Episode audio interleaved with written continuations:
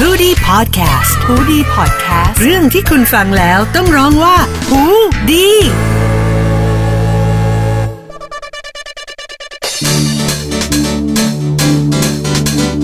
สวัสดีคุณผู้ฟังห้องดับจิตนะคะทุกวันจันทร์แบบนี้ค่ะอยู่กับรายการห้องดับจิตดับทุกจิตปิดทุกความวุ่นวือพร้อมรับมือกับทุกเรื่องนะคะอยู่กับมินค่ะสำหรับห้องดับจิตสัปดาห์นี้นะคะเรามาว่ากันด้วยภาวะซึมเศร้าจากกิจกรรมโปรดของหลายๆคนอย่างการไปดูคอนเสิร์ตค่ะอย่างในช่วงนี้เนาะที่เราเนื่องจากที่มีการแพร่ระบาดของโรคโควิด -19 นะคะทำให้คอนเสิร์ตที่เราวางแผนว่าจะไปดูเนี่ยมัน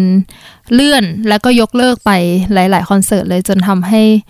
ในปีนี้เราก็ไม่รู้ว่าเราจะได้ไปดูคอนเสิร์ตกันเมื่อไหร่อะไรอย่างนี้เนาะวันนี้ค่ะเราก็เลยมาว่ากันด้วยเรื่องของภาวะ Post-Concert Depression ค่ะก็คือเป็นภาวะซึมเศร้าหลังจากการดูคอนเสิร์ตนะคะอยากให้ทุกคนลองนึกกันก่อนค่ะว่าคอนเสิร์ตครั้งสุดท้ายที่เราไปดูกันอะคือคอนเสิร์ตไหนพอจะนึกออกกันไหมคะแล้วโมเมนต์หลังจากที่จบคอนเสิร์ตในตอนนั้นเป็นยังไงพอจะจำกันได้ไหมคะค่ะเรามาว่ากันด้วยความซึมเศร้าที่มันเกิดขึ้นจากการดูคอนเสิร์ต2ชั่วโมงที่ผ่านมาครั้งล่าสุดของทุกคนนะคะข้อมูลจาก Chicago Tribune ค่ะเล่าว่าภาวะ Post-Concert Depression หรือว่า PCD เนี่ยมันเกิดจากการที่ร่างกายเนี่ยหลั่งฮอร์โมนแห่งความสุขออกมามากแบบมากๆเลยไม่ว่าจะเป็นเซโรโทนินโดพามีนเอนโดรฟินและก็ออกซิโตซินค่ะอันนี้ทุกคนน่าจะพอคุ้นเคยกันบ้างนะคะที่เขาเรียกกันว่าฮอร์โมนแห่งความสุขนั่นเองโดยใน2ชั่วโมงนั้นเนี่ยพอฮอร์โมนมันหลั่งออกมาเยอะๆเข้าพอมันจบลงความสุขมันดันจบลงแบบกระทันหันค่ะมันก็เลยทำให้เรารู้สึกเสียดายว่าความสุขและความสนุกสนานที่มันเกิดขึ้นเนี่ยมันได้หายไปแล้วหรอมันผ่านไปแล้วหรอแล้วมันจะไม่กลับมาอีกแล้วหรอมันก็เลยทำให้เราเกิดความเศร้าขึ้นค่ะโดยเหตุการณ์ในทำนองเดียวกันนะคะอาจจะไม่ใช่แค่การดูคอนเสิร์ตค่ะแต่เป็นทั้งงานแต่งงานปาร์ตี้หรือการวิ่งมาราธอนเนี่ยก็นับว่าเป็นหนึ่งในภาวะที่เกิดอาการแบบนี้ได้นะคะก็คือฮอร์โมนหยุดหลั่งไปอย่างชั่วขณะค่ะโดยนอกจากนี้นะคะในคอนเสิร์ตเนี่ยปัจจัยภายนอกที่มันส่งเสริมให้เกิดภาวะ PCD หรือว่า Post Concert Depression นะคะไม่ใช่แค่เรื่องของฮอร์โมนค่ะแต่เป็นเรื่องของการดื่มเครื่องดื่มแอลกอฮอล์ก็มีผลเพราะว่าเขาบอกว่าการดื่มเครื่องดื่มแอลกอฮอล์เนี่ยมันจะนำเราไปสู่ภาวะ Anxiety ได้ง่ายกว่าปกติค่ะนั่นเลยทำให้ในวันต่อมาเนี่ยอาจจะเกิดอาการ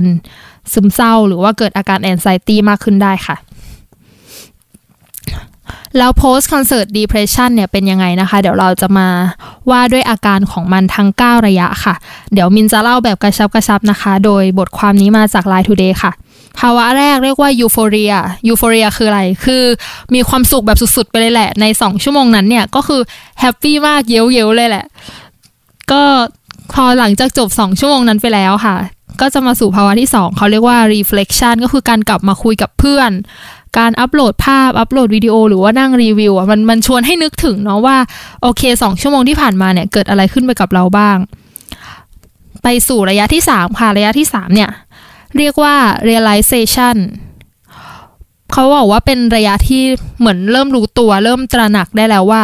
เฮ้ยโมเมนต์แบบนั้นมันผ่านไปแล้วอ่ะมันแบบมันกลับมาไม่ได้แล้วอ่ะก็เลยยิ่งเศร้าไปกันใหญ่คือพอถึงโมเมนต์เนี่ยก็จะเริ่มเศร้าแล้วจะเริ่มรู้สึกแบบเฮ้ยคอนเสิร์ตนั้นผู้ชายคนนั้นของฉันนักร้องคนนั้นของฉันเขาไปแล้วว่ากลับเกาหลีแล้วว่าเขาแบบกลับเหมือนเขากลับมาเล่นคอนเสิร์ตให้เราดูไม่ได้แล้วว่าอะไรอย่างเงี้ยแล้วมันก็จะนำไปสู่ระยะที่4ค่ะระยะที่4เนี่ยอาจจะนับได้ว่าเป็นวันต่อมาหลังจากที่ดูคอนเสิร์ตก็คือเราเนี่ยเริ่มกลับจะมาใช้ชีวิตแบบเดิม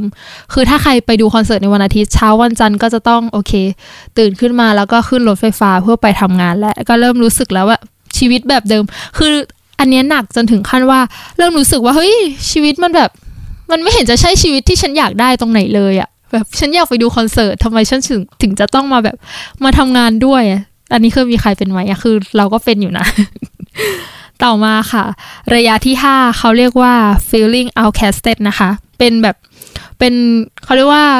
นวันที่เราเริ่มออกมาเจอเพื่อนฝูงใช่ไหมหลังจากไปดูคอนเสิร์ตแล้วเราก็ได้พูดกับเพื่อนๆว่าเฮ้ยทุกคนมันดีมากเลยเว้ยแบบ ผู้ชายคนนั้นของฉันหล่อมากแบบพี่นักร้องคนนี้ดีมากแล้วแบบมันเป็นฟีลลิ่งที่ดีมากแบบเรามีความสุขมากกับคอนเสิร์ตนั้นแต่ว่าเพื่อนๆที่เขาไม่ได้ไปดูกับเราอ่ะเขาก็ไม่อินป่ะแบบเขาก็เลยอาจจะตอบมาได้แค่ว่าเฮ้ยจริงหรอเฮ้ยมันสนุกจริงหรอเออดีจังอะไรอย่างเงี้ยซึ่งเขาบอกว่า feeling outcasted เนี่ยมันแบบมันเป็นความรู้สึกว่าไม่เธอไม่เข้าใจฉันแบบเธอบอกแค่ว่ามันดีหรอแต่ว่าจริงๆแล้วคือมันดีมากอะไรอย่างเงี้ยแบบไม่มีใครเข้าใจเราอะประมาณนั้นอะไรอย่างงี้ต่อมาค่ะในระยะที่6เขาเรียกว่า stalking ก็คือการเปิดโซเชียลเพื่อตามไปดูโชว์ย้อนหลังคือไปดูว่าเฮ้ยมีใครถ่ายโชว์มาลงบ้างหรือว่าเขาเคยมีบันทึกการแสดงโชว์ผ่านมาก่อนไหมเพื่อไปดูเพื่อให้แบบรำลึกว่าเออมันเกิดสิ่งนี้ขึ้นจริงๆฉันได้ไปดูคอนเสิร์ตนี้ขึ้นมาจริงๆฉันแบบคิดถึงเหลือเกินอะไรแบบนี้ส่วนระยะที่7นะคะเขาเรียกว่าเป็น lack of impulse control ค่ะเหมือน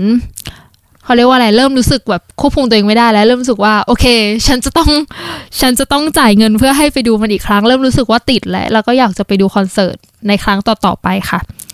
ระยะที่8เขาเรียกว่า acceptance ค่ะก็คือพอยอมรับแล้วว่าตัวเองติดการดูคอนเสิร์ตอยากดูคอนเสิร์ตอยู่เรื่อยๆอะไรเงี้ยมันก็เหมือนพาตัวเองเข้ามาสู่วังวนการดูคอนเสิร์ตแล้วอันนี้เชื่อว่าหลายๆคนเป็นนะคะก็คือปีนึงเนี่ยดูไม่ดูกี่คอนเพราะว่าแบบติดการดูคอนเสิร์ตติดแบบบรรยากาศในคอนเสิร์ตสุดท้ายค่ะระยะที่9เขาบอกว่าเราก็จะอยู่ในประสบการณ์ที่เราผ่านมานี่แหละเหมือนเราก็รู้แล้วแหละว่ามันผ่านไปแล้วเราก็ยอมรับตัวเองได้แล้วว่าเราติดแล้วเราก็รอคอยให้มันกลับมาอีกครั้งอะไรอย่างเงี้ยโอเคเราก็จะเหมือนตอนนี้เราก็อยู่กับมันได้แล้วเราก็รอว่าเฮ้ยเขาจะมีทัวร์อีกเมื่อไหร่หรือจะมีทัวร์ใหม่ๆมีทัวร์ของศิลปินใหม่ๆเกิดขึ้นอีกเมื่อไหร่เราก็รอคอยที่จะซื้อบัตรแล้วก็จะไปดูไปสนุกกับเหตุการณ์แบบนี้อีกค่ะและนี่นะคะก็จะเป็นประมาณนี้ค่ะสำหรับ Post Concert Depression ค่ะสำหรับใครที่ในช่วงนี้นะคะมีอาจจะไม่ได้เรียกว่าเป็น Post Concert Depression แต่ว่าเป็นช่วงที่เฮ้ยคิดถึงการดูคอนเสิร์ตจังอยากจะดูคอนเสิร์ตอีกก็อาจจะต้องดูเป็น Virtual Concert กันไปก่อนนะคะช่วงนี้ก็มีหลายๆศิลปินหลายๆผู้จัดที่เขาทำเป็น Virtual Concert กันอยู่ก็น่าจะช่วยให้หายคิดถึงบรรยากาศในคอนเสิร์ตกันไปได้ประมาณหนึ่งนะคะสำหรับวันนี้ห้องดับจิตก็จะเป็นประมาณนี้ค่ะแล้วเดี๋ยวมาคุยกันค่ะว่าในวันจันทร์หน้ามินจะเอาเรื่องราวอะไรมาเมาท์มอยมาเล่าให้เพื่อนๆฟังกันอีกนะคะในห้องดับจิตดับทุกจิตปิดทุกความวุ่นวือพร้อมรับมือกับทุกเรื่องค่ะสำหรับวันนี้สวัสดีค่ะ